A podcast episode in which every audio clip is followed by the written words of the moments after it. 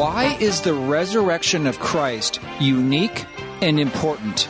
That is the topic we'll discuss this resurrection weekend right here on the Christian Worldview radio program, where the mission is to sharpen the biblical worldview of Christians and to share the good news of Jesus Christ. I'm David Wheaton, the host, and our website is thechristianworldview.org. Well, thank you for joining us this weekend on the program, and a special thanks to all of you who support the ministry of the Christian worldview. Nearly 2,000 years ago, the most important three days in history took place when Jesus Christ was crucified on a cross on a Friday, buried in a tomb, and then rose from the dead three days later on Sunday, after which he appeared to hundreds of eyewitnesses. The reason these events are so consequential is that Jesus was prophesied to be, claimed to be, and proved by supernatural miracles to be the Son of God, who entered our world and offered his life to pay the death penalty for our sin, so that those who believe in him could be made right or reconciled to God. Or as scripture puts it in 2 Corinthians 5:21, God made Christ, who knew no sin, to be sin on our behalf, so that we might become the righteousness of God in him. The climax of that weekend, nearly 2,000 years ago, was the resurrection, Jesus rising from the dead. He is risen is the exultant proclamation of Christians around the world. But why is the resurrection of Christ so important? What does it mean for the believer? And why do so many not believe in Christ's resurrection, despite 10 post resurrection appearances and over 500 eyewitnesses seeing the risen Christ at one time. Our guest this weekend on the program is Greg Gilbert. He is the senior pastor of Third Avenue Baptist Church in Louisville, Kentucky. He is also the author of several books, including What is the Gospel, Who is Jesus, and Why Trust the Bible. Before we get to the interview with Greg, I would just like to set the stage and read one of the gospel accounts of Christ's resurrection from the Gospel of John in chapter 20. It says this Now, on the first day of the week, that would be a Sunday, Mary Magdalene, one of the followers of Christ, came early to the tomb while it was still dark and saw the stone already taken away from the tomb. So she ran and came to Simon Peter and to the other disciple whom Jesus loved, that be John, and said to them, They have taken away the Lord out of the tomb, and we do not know where they have laid him. So Peter and the other disciple went forth, and they were going to the tomb.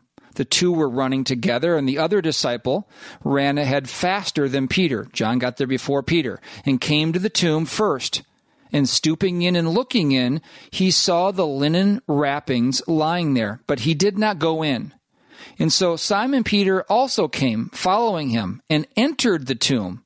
And he saw the linen wrappings lying there, and the face cloth which had been on his head, not lying with the linen wrappings, but rolled up in a place by itself.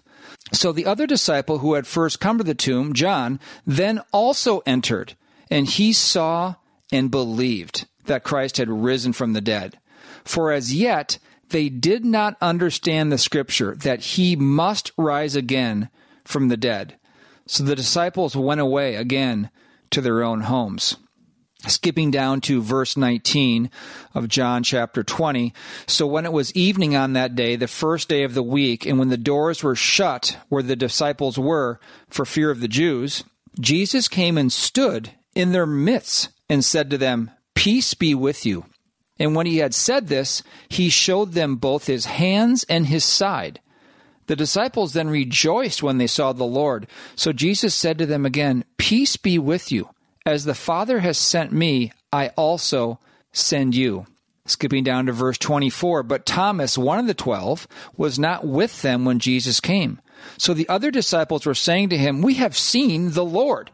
But he said to them, Unless I see in his hands the imprint of the nails, and put my finger into the place of the nails, and put my hand into his side, I will not believe. Verse 26 After eight days, his disciples were again inside, and Thomas with them this time. Jesus came, the doors having been shut, and stood in their midst and said, Peace be with you. Then he said to Thomas, Reach here with your finger and see my hands, and reach here your hand and put it into my side, and do not be unbelieving, but believing. Thomas answered and said to him, My Lord and my God. Jesus said to him, Because you have seen me, have you believed? Blessed are they who did not see and yet believed. And then the chapter ends this way of John chapter 20. Therefore, many other signs Jesus also performed in the presence of the disciples, which are not written in this book, but these have been written so that you may believe that Jesus is the Christ, the Messiah, the Son of God, and that believing you may have life in his name. And that is the whole point of the Gospels to to point to Christ and say he is who he claimed to be the the Son of God, the the Savior of mankind. He died on a cross, and here here's the evidence. Here are the accounts of him rising from the, the dead and appearing to many. Now, of course, in our fallen world, the debate over whether Christ rose from the dead started immediately. Non believers cannot have Jesus rising from the dead that would mean that he is who he said he is, the, the Son of God and the only Savior of mankind. That would make unbelievers accountable to him. It says in Matthew chapter 28 some of the guard came into the city and reported to the chief priests all that had happened.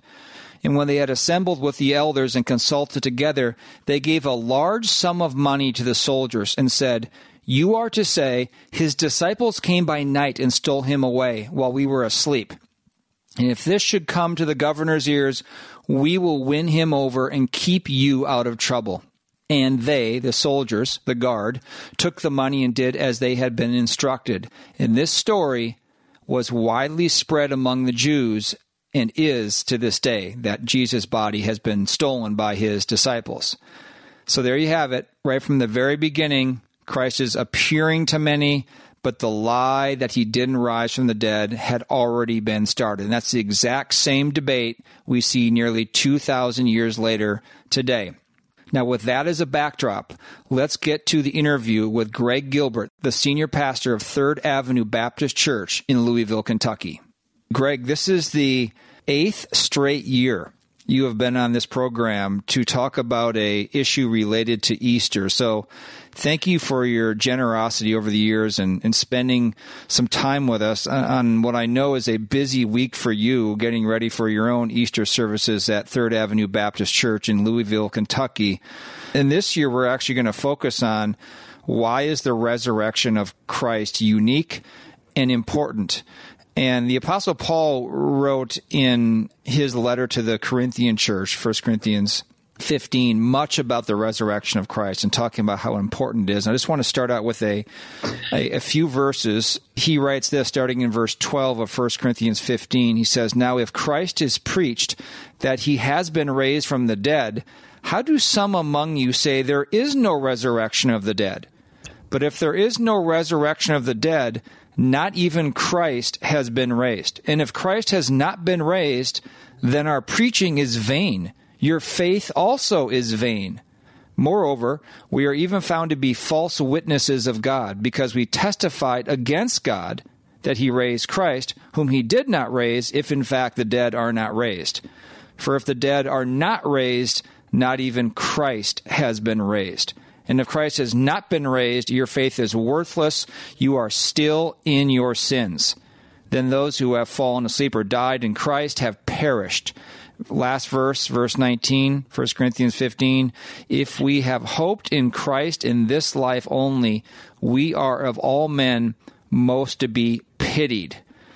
Now, Greg, the Apostle Paul really doubles down on, on the resurrection of Christ, saying, Look, if, if this didn't happen, I'll, I'll be the first to admit that we are just the most foolish of all men. So, why is the resurrection of Christ so unique, but even more so important? Paul lays it out for you pretty clearly there. It's just that the resurrection is the, the linchpin of Christianity. You know, it's it is the thing that has to be there in order for Christianity to be true. And if it's not there, if it didn't happen, uh, you know, if Time Magazine and Newsweek, like they do every every Easter, actually stumble into one year proving that there's some tomb that actually has Jesus' bones in it, then it, it's over. You know, let's just all go home. But if uh, if Jesus really did get up from the dead, then everything is changed uh, because uh, it, it means that we need to listen to him because everything he said about himself is is true. Going back earlier in 1 Corinthians 15, it, it talks about the, the evidence. There's eyewitnesses.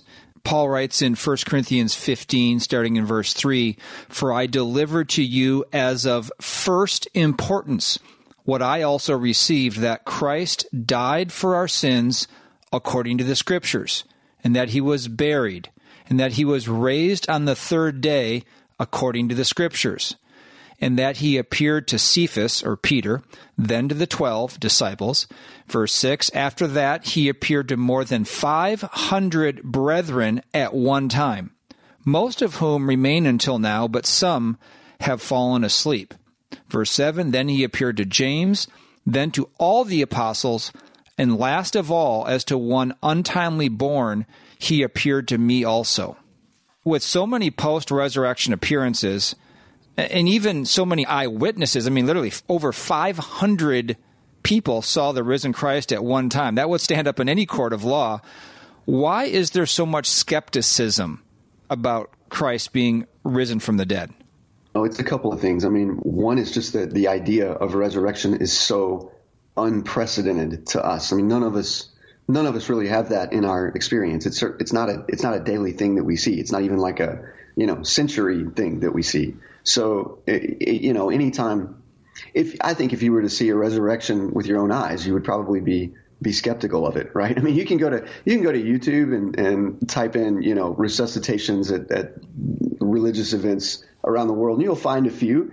And I promise you, you can see them on YouTube. But your first inclination in that video is going to be that guy wasn't dead you know, or something. It's not going to be, oh wow, that guy just got up from the from the dead.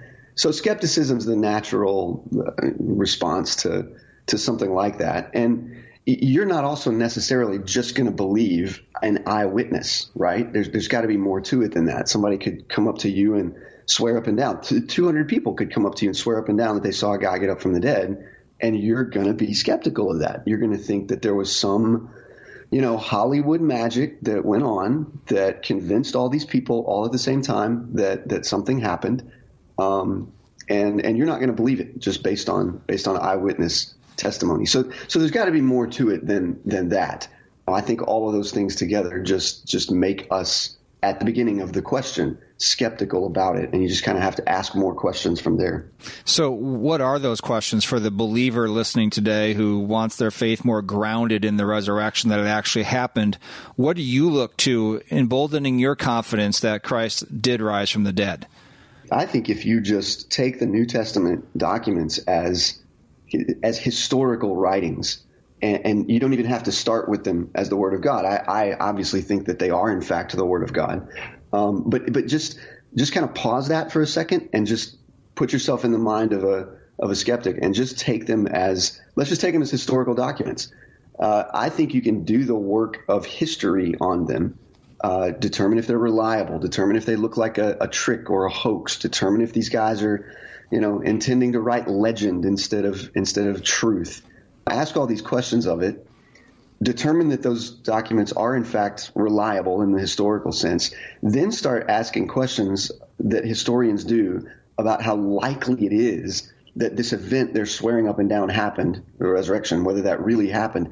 And I think you can actually get to really, really solid historical confidence that the resurrection of Jesus really did happen. I think you can start there, you know, and then it's a and then it's a matter of your heart being regenerated to to trust in that rather than just kind of check it off a box. I was trained as a historian. Uh, you know, I, I know those tools of the trade, and I think you can get to historical confidence that that Jesus really did rise from the dead. Doesn't mean you're a Christian at that point, but the sort of jump from there is a is, is I think a small one to saying, yeah, and now I'm going to believe in this guy. Greg Gilbert with us today here on the Christian Worldview radio program, this special Easter program. Why is the resurrection of Christ unique and important? He is the senior pastor of Third Avenue Baptist Church in Louisville, Kentucky. You can go to their website, thirdavenue.org, to find out more, hear sermons. Greg is also the author of What is the Gospel? Who is Jesus? Why trust the Bible? Greg, are there any non biblical sources that write about the resurrection of Christ, like Josephus or someone like him? Yeah, there are a couple, but there's nothing that, that sort of has the the detail and the color that the biblical gospels did. Um, and and that's not surprising. You know, it's it's not like the Christian church went to Matthew, Mark, Luke, and John and sort of commissioned them and said, "Hey, we're putting this Bible together, and we need you guys to write." You know, lives of Jesus. They just wrote it, and then the church recognized them as, uh, yeah, those are true. And so they gathered up all the writings uh, that that were authoritative, you know, from apostles or people who knew knew the apostles, so eyewitnesses. They and and said what they all knew to be true from the you know their own experience and the oral tradition that had been handed down to them, and they gathered all those things together, and they sort of got them all, you know. So if if if a writing uh, met all the criteria, all four of the main criteria that they were looking for, um, they put it in the they put it in the canon. So they got them all. They gathered them all up. So it's not that surprising that there's not one that's perfectly orthodox and perfectly detailed that's hanging out there outside of the canon. So that's not surprising. But there are a couple of couple of uh, sources that sort of uh, uh, head nod toward the resurrection. So uh, Tacitus, the Roman historian, uh, has this this tiny little passage where he's talking about Nero fastening the blame for the Roman fire in the 60s uh, on Christians. And he's kind of telling the story, and he says that uh, Pontius Pilate, he, he, names him Pontius Pilatus is what he calls him. He he killed this Jesus guy, this Christus guy, he calls him, with the most extreme penalty. And with that, he says, they put down, they managed to wipe out a most mischievous superstition. But then, really interestingly, he says, but the mischievous superstition was only checked for a moment and then it broke out again, and we haven't been able to to contain it since then. Interesting. So the the question there would be, oh, interesting. So they killed this guy as a criminal in the most extreme way. Uh, they thought they had put down the mischief, but the mischief broke out again. You know. So what caused that to happen? Uh, and, and that's where you really get at the question. You know, what what could cause that? You know, could mass hallucination of Christians cause that? Could wishful thinking among the Christians cause that? Could could a hoax have caused that, or a lie? And and eventually, you just come down to the to the conclusion, historically speaking, that no, no, no, no, no. The only thing that could have caused that is if Jesus really rose from the dead. That's what would have caused that quote unquote mischievous superstition to break out again in an uncontrollable way like it did. That's exactly right. And all, all these apostles were, almost all of them went to their death, were martyred uh, because they believed that they had seen him people don't die over things they don't they don't haven't yeah. seen and don't believe in. The Christian Worldview with David Wheaton returns in just a moment. I struggled with my identity all the way through my life. Lived eight years as Laura Jensen until I found the Lord Jesus Christ. The issues are unavoidable. They're on the news. The White House in rainbow colors. They're in our legislation. The Texas bathroom bill. In our schools. Drag queen story out. They're even reaching into our churches. Let us be the church together. We're not just talking about issues, we're talking about people. The proceeding is from In His Image, a 103 minute documentary film that biblically and compassionately addresses the issue of transgenderism. You can order the DVD for a donation of any amount to the Christian Worldview. Call 1 646 2233 or write to Box 401, Excelsior, Minnesota 55331 or visit thechristianworldview.org. That's 1 646 2233 or thechristianworldview.org. David Wheaton here, host of The Christian Worldview. For over 15 years, our mission has been to sharpen the biblical worldview of Christians and to proclaim the good news of Jesus Christ. We pursue that mission on air through radio programs, in person hosting events, and online through audio, video, and print resources. We are an all volunteer ministry, but have monthly operating expenses, the most significant being the cost of airtime on the station, website, or app on which you hear the radio program. We are looking for monthly partners so that each station or website is supported by its own listeners. The level of financial support for a given outlet is a key decision point whether we continue paying to broadcast there. To become a monthly partner of any amount, call us toll free 1 646 2233 or visit thechristianworldview.org. Thank you for listening to and supporting the Christian Worldview.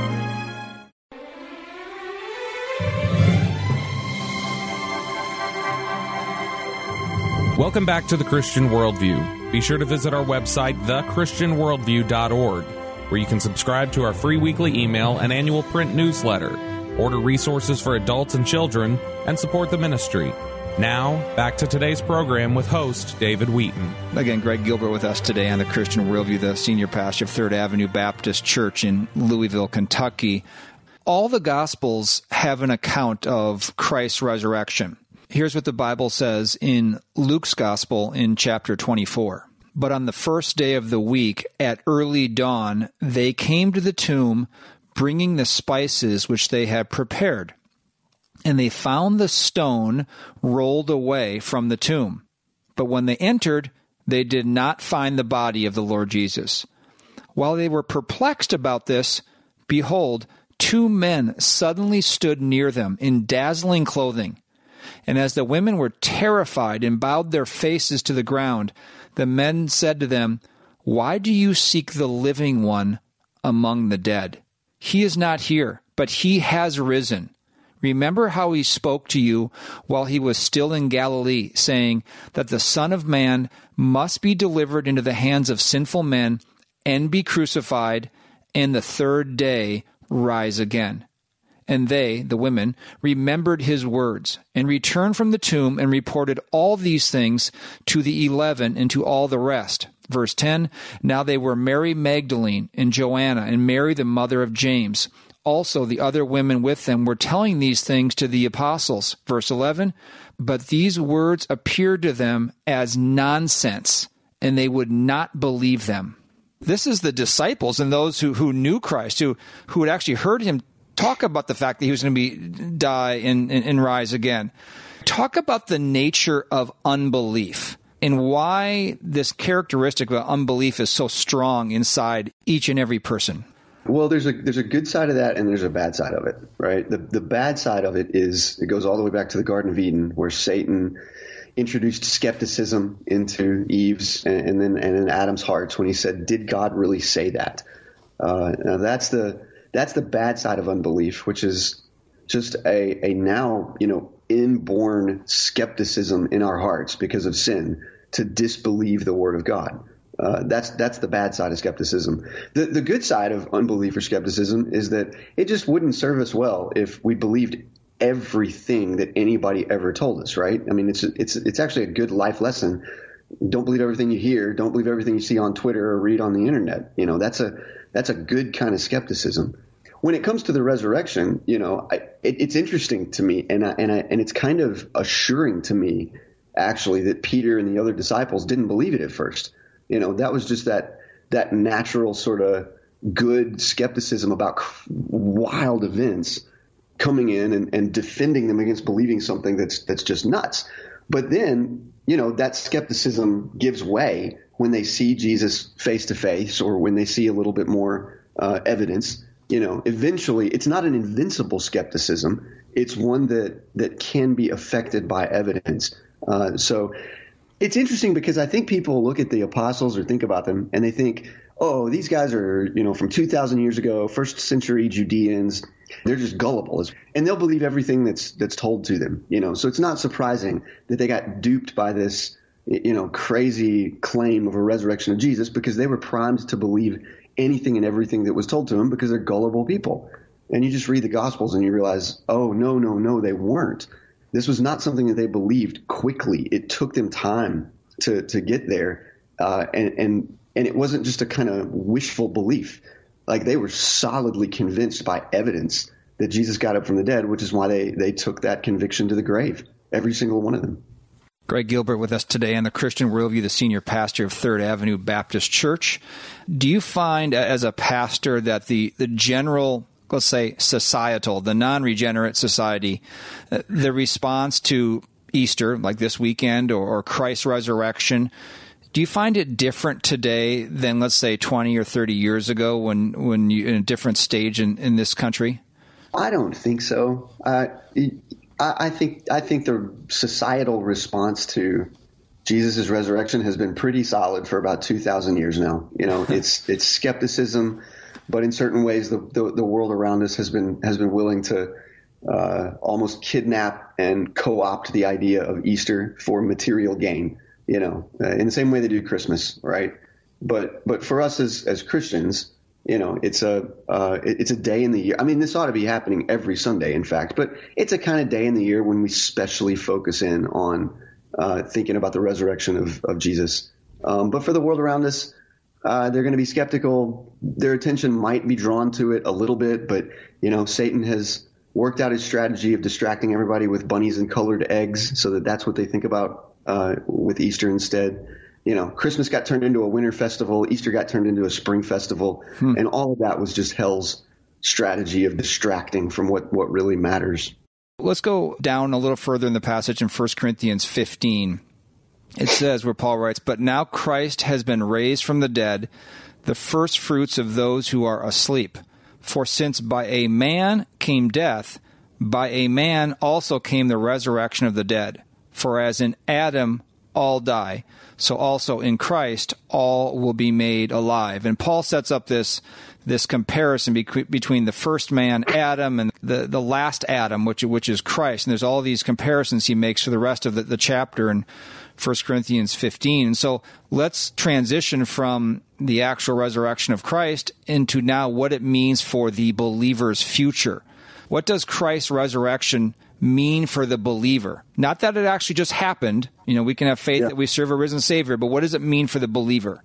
You know, I think this is a critical question, and I think it's I, I think the fact that Christians don't have a great answer for it or don't don't think about it very deeply is probably why in uh, when I do membership interviews when people want to join our church here, uh, we ask them to, to tell us the gospel in about 30 seconds or a minute. And I would say probably half the people that do it end up leaving out the fact that the resurrection happened. Mm. And I'll, you know, ask them something like, and Jesus is still dead? No, no, no, no. They're, you know, he's, he rose from the dead on the third day.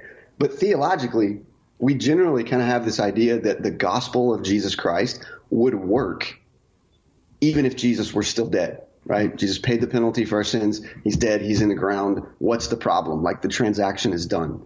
Um, but if you if you understand what Jesus means when when he talks about his people being united to him like the branches are united to a vine, and when you understand what Paul means and Peter means and all the rest of them when they talk about being united to Christ in that way, you, you start to see that the resurrection is absolutely critical to our future because what happens to the vine also happens to the branches.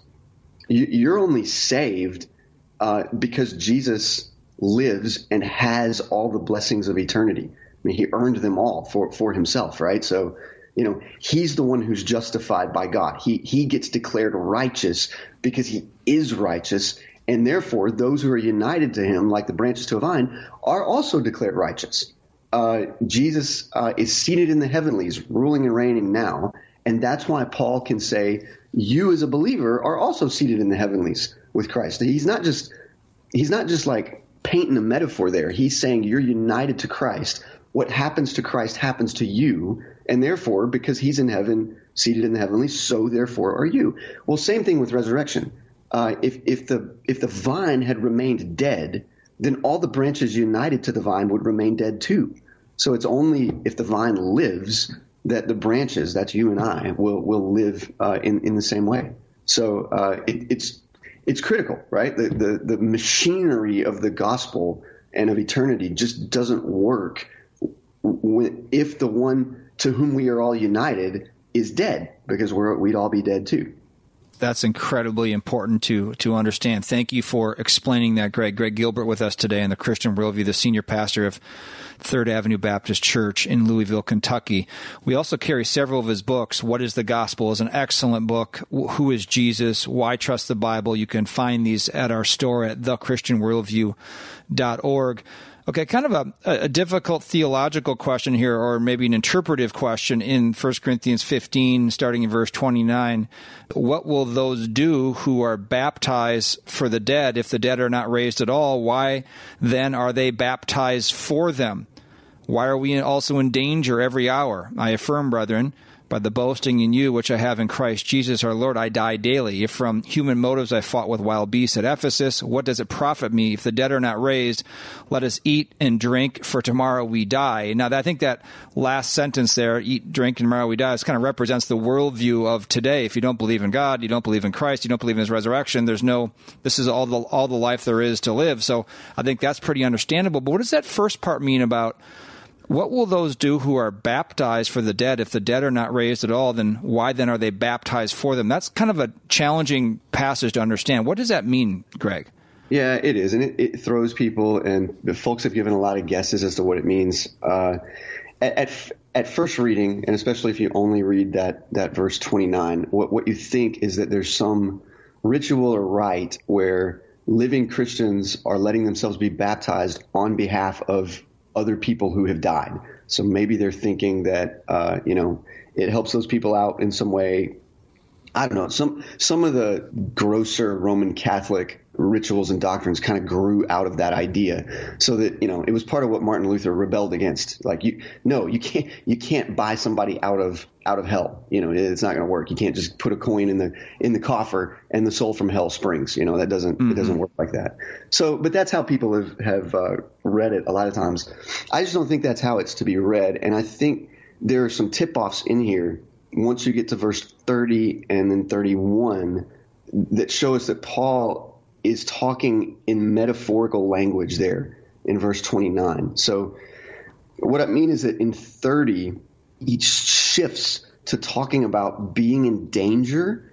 And then in 31, he shifts to himself dying daily.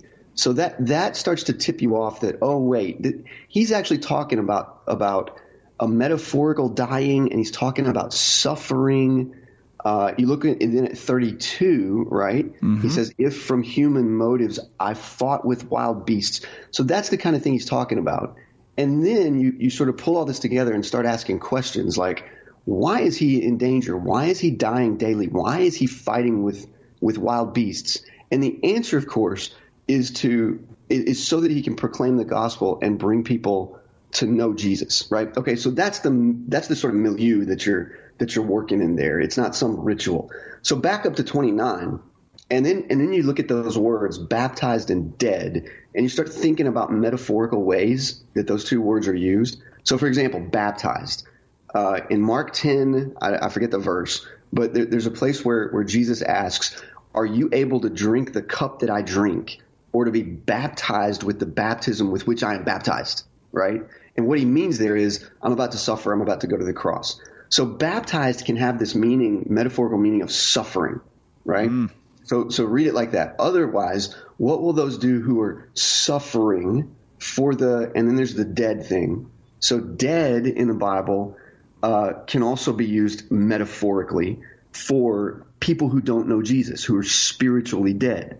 So Jesus says, you know, to the guy, follow me and let the dead bury their own dead. In other words, let the spiritually dead bury the spiritually dead. Mm. You follow me.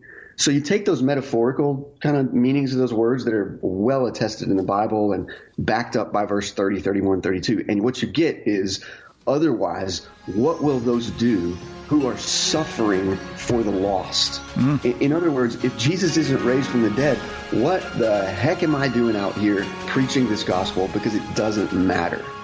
So that's what he that's what he means by that, I think. The Christian Worldview with David Wheaton returns in just a moment. I struggled with my identity all the way through my life. Lived eight years as Laura Jensen until I found the Lord Jesus Christ. The issues are unavoidable. They're on the news. The White House in rainbow colors. They're in our legislation. The Texas bathroom bill. In our schools. Drag queen story hour. They're even reaching into our churches. Let us be the church together. We're not just talking about issues, we're talking about people.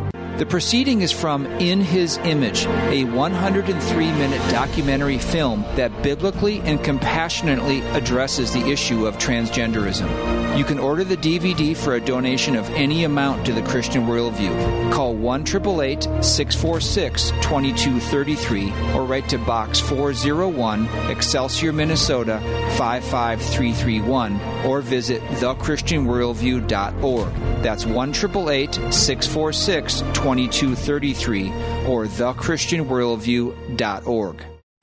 Be sure to take advantage of two free resources that will keep you informed and sharpen your worldview. The first is the Christian Worldview Weekly Email, which comes to your inbox each Friday. It contains a preview of the upcoming radio program, along with need to read articles, featured resources, special events, and audio of the previous program. The second is the Christian Worldview Annual Print Letter, which is delivered to your mailbox in November. It contains a year end letter from host David Wheaton and a listing of our store items, including DVDs, books, children's materials, and more.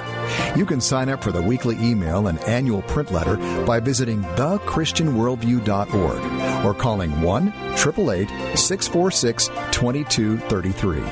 Your email and mailing address will never be shared, and you can unsubscribe at any time. Call 1 888 646 2233 or visit thechristianworldview.org.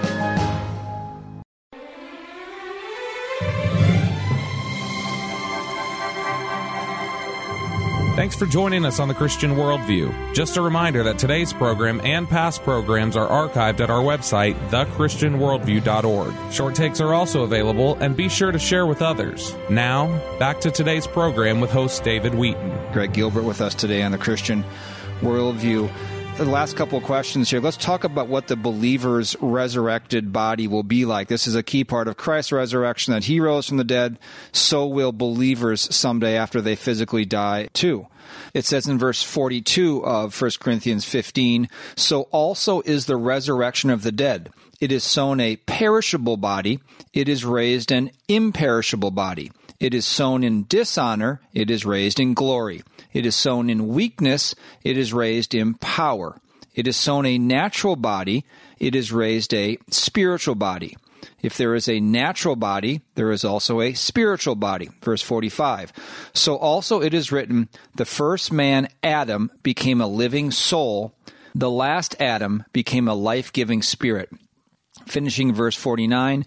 Just as we have borne the image of the earthy, we will also bear the image of the heavenly. Greg, the question is, what will the believer's resurrected body be like? What was Christ's post resurrection body like? The only sort of clue we've got is is Jesus, and I think I think what you can what you can get from that is uh, your body's going to be glorified, right? So that so that that's part of it. Not exactly sure what that means, but uh, for Jesus, it meant that he could you know appear and disappear at will. So maybe he can travel really fast. Uh, he can walk through walls apparently, or at least just ignore those walls.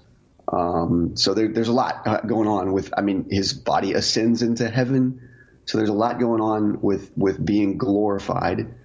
Um, and yet, it's not that your body is going to be changed so much that you're unrecognizable.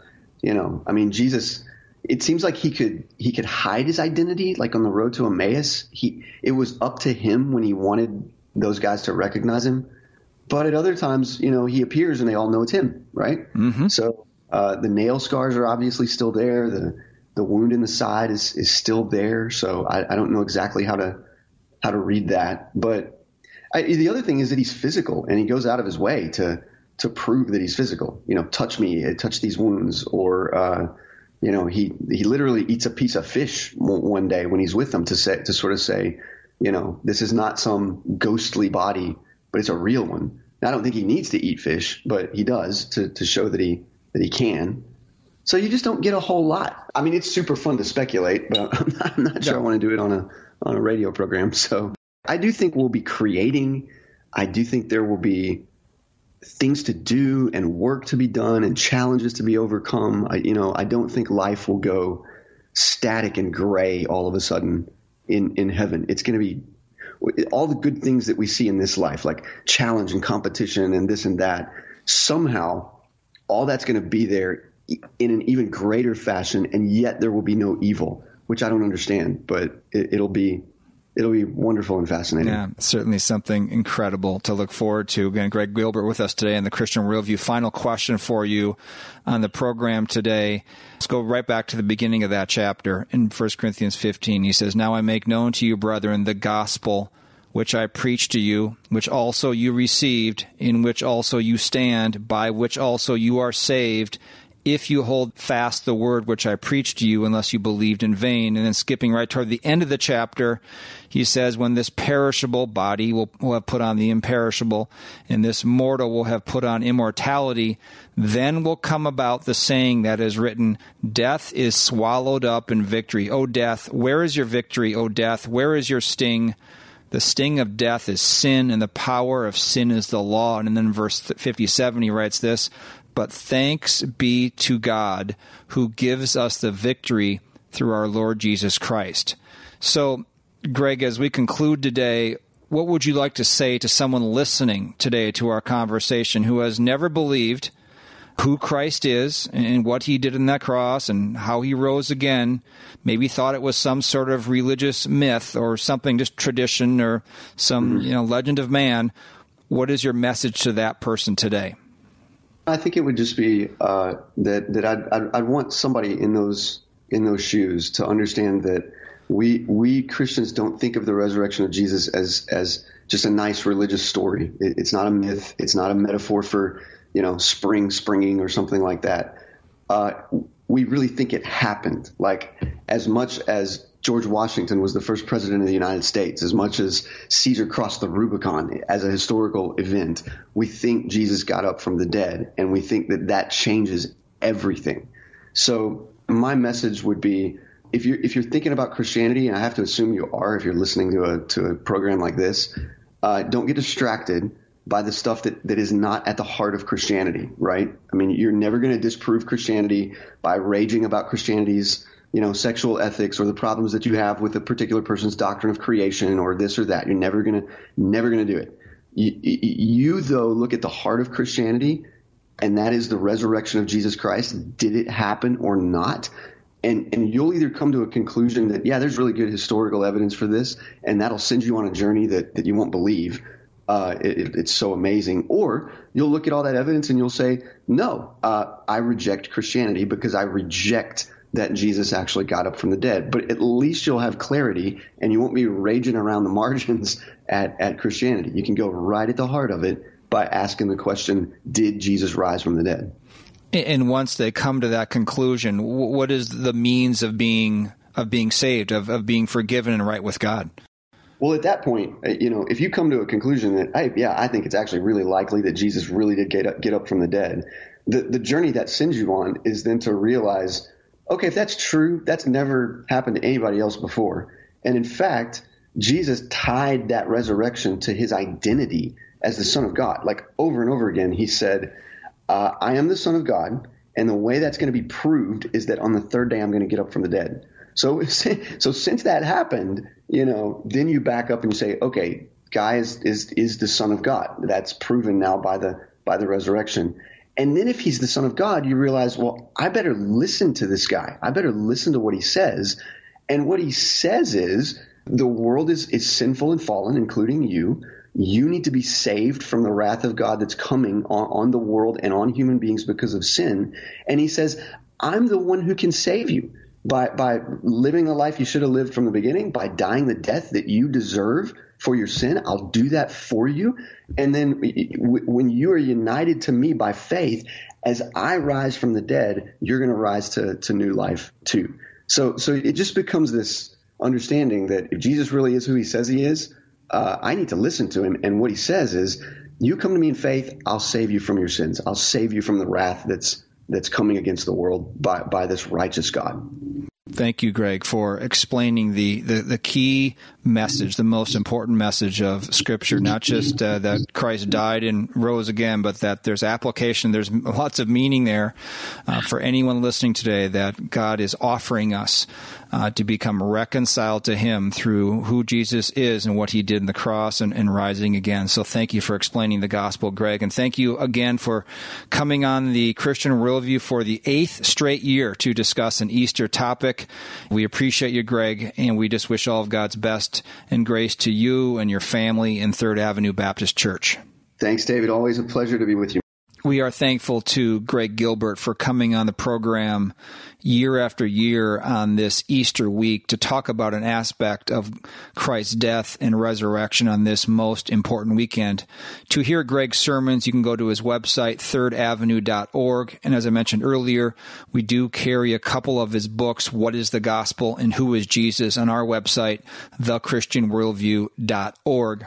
Just some follow up comments I read a footnote in my study Bible that Jesus actually made 10 appearances after rising from the dead. Number one, he appeared to Mary Magdalene at the tomb. Number two, he appeared to the women on the road. Number three, he appeared to the disciples on the road to Emmaus. You remember that account? Number four, he appeared to Peter and 10 of the 11 disciples, with Thomas being absent. I read about that earlier in the program. And then number five, to the 11 disciples with Thomas present. Number six, he appeared to seven disciples by the shore of Galilee. Uh, number seven, he appeared to more than 500 disciples at one time on a mountain in Galilee. Number eight, he appeared to James. And number nine, he appeared to the apostles when he ascended into heaven. You remember that as he ascended, they were all staying there watching the risen Lord ascend into heaven. And number 10, he appeared, remember, to Paul in Acts 9. As Paul was going to Damascus to persecute Christians, Christ appeared to him on that road. And then it said the next time Christ appears, it will be in glory. And that's what we as believers look forward to. So the resurrection is about more than appearances, though. It's more than about just pure information. The resurrection of Christ, why it's so important and unique is that it's really about who Jesus Christ is and whether he is who he claimed to be. And what you do with him is the determining factor of whether you will go to heaven or hell. Here's what the Bible says, John 3:36.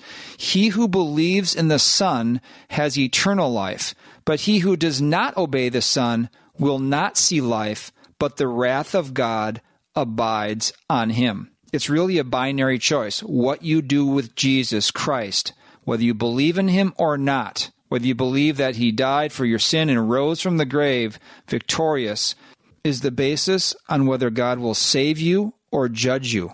And that's what Paul writes in 1 Corinthians 15. It's so important. He starts off this chapter by saying, Now I make known to you, brethren, talking to fellow believers, the gospel, the good news, which I preached to you, which also you received in which also you stand, by which also you are saved, if you hold fast the word which I preached to you, unless you believed in vain. I read an email newsletter recently from Todd Friel. He is the host of Wretched Radio and the television ministry. Here's part of what he wrote. Might I suggest we use the word gospel less and start using the name of Jesus more? The word gospel is used 25 times in the New Testament. The name of Jesus is used 691 times. Perhaps that 27 to 1 ratio is an encouragement for us to talk more about our Savior and less about the term that describes his message. And with that, I'd like to play a soundbite from a sermon that Steve Lawson gave. Steve is the uh, head of One Passion Ministries, and he recently preached a sermon where he concluded with an invitation for those listening to put their faith in Jesus Christ. So if you are listening today and have not put your faith, your belief, your trust in Jesus Christ, listen to this portion of the message from Pastor Steve Lawson and respond in faith this Easter weekend. Let me ask you just some personal questions. As you would audit your soul, as you would take inventory, have you been born again? Have you come to faith in Jesus Christ? Or would you honestly say, I'm still in the world? I'm, I'm still in another race going in another direction. And if you've never stepped into this race, I want you to know it's open tonight. That whosoever shall call upon the name of the Lord shall be saved. You don't have to go downward into the flames of hell. You can be caught upward into the glories of heaven. But you've got to be in Christ. You've got to know Christ. You've got to commit your life to Christ. Do you hear this? You must commit your life to Christ. You must entrust your soul to Christ. You must confess your sin to Christ. You must repent of your sin. You must deny yourself. You must take up a cross. You must step out of the crowd and out of the world and now become a follower of Jesus Christ. If you've never committed your life to Christ, do so now. Do so this very moment. Don't go home and pray about it. Do it now. Behold, now is the accepted time. Behold, today is the day of salvation. The Bible says, He who hardens his heart, being often reproved, shall suddenly be cut off, and that without remedy. The Bible says, Boast not yourself of tomorrow, for you know not what a day may bring forth. God has brought you here tonight to hear these words. Respond to them tonight this very moment, commit your life to Christ. That was Steve Lawson, and there's really nothing for me to say after all he said uh, in that portion of his recent message. And there's a message here for those of you who have never believed. This is the starting point of eternal life to believe in who Christ is, that he's the son of God and what he did for you on the cross. He he lived a life that you should have lived but didn't. And then he died the death that you should have died for your sin. He took your sin on his shoulders and paid God's required just penalty for it. And then God accounts his perfect righteousness to you because all of your past, present, and future sin has been forgiven and paid for by Christ. Believe in him. There's the message for you this Easter weekend. But for the believer, there's a message as well to reflect and consider all that Christ has done for us and what that should impel us to do and to live for in this life. That we shouldn't be distracted by all the various things of this world that so easily draw our eyes away from Christ. Look to Him, follow Him, be obedient to Him, live for Him, have Him as the, the center of your life, the center of your worship. Draw near to Him in His Word and prayer. Tell others about the glorious way that Christ saved you and how they can be saved through repenting of their sin and putting their faith in Jesus Christ. Thank you for joining us this resurrection weekend on the Christian Worldview. We hope that all of you have a meaningful time remembering the, the death and resurrection of our Lord and Savior Jesus Christ. He is the same yesterday and today and forever. So until next time, think biblically, live accordingly, and stand firm on Christ and His Word.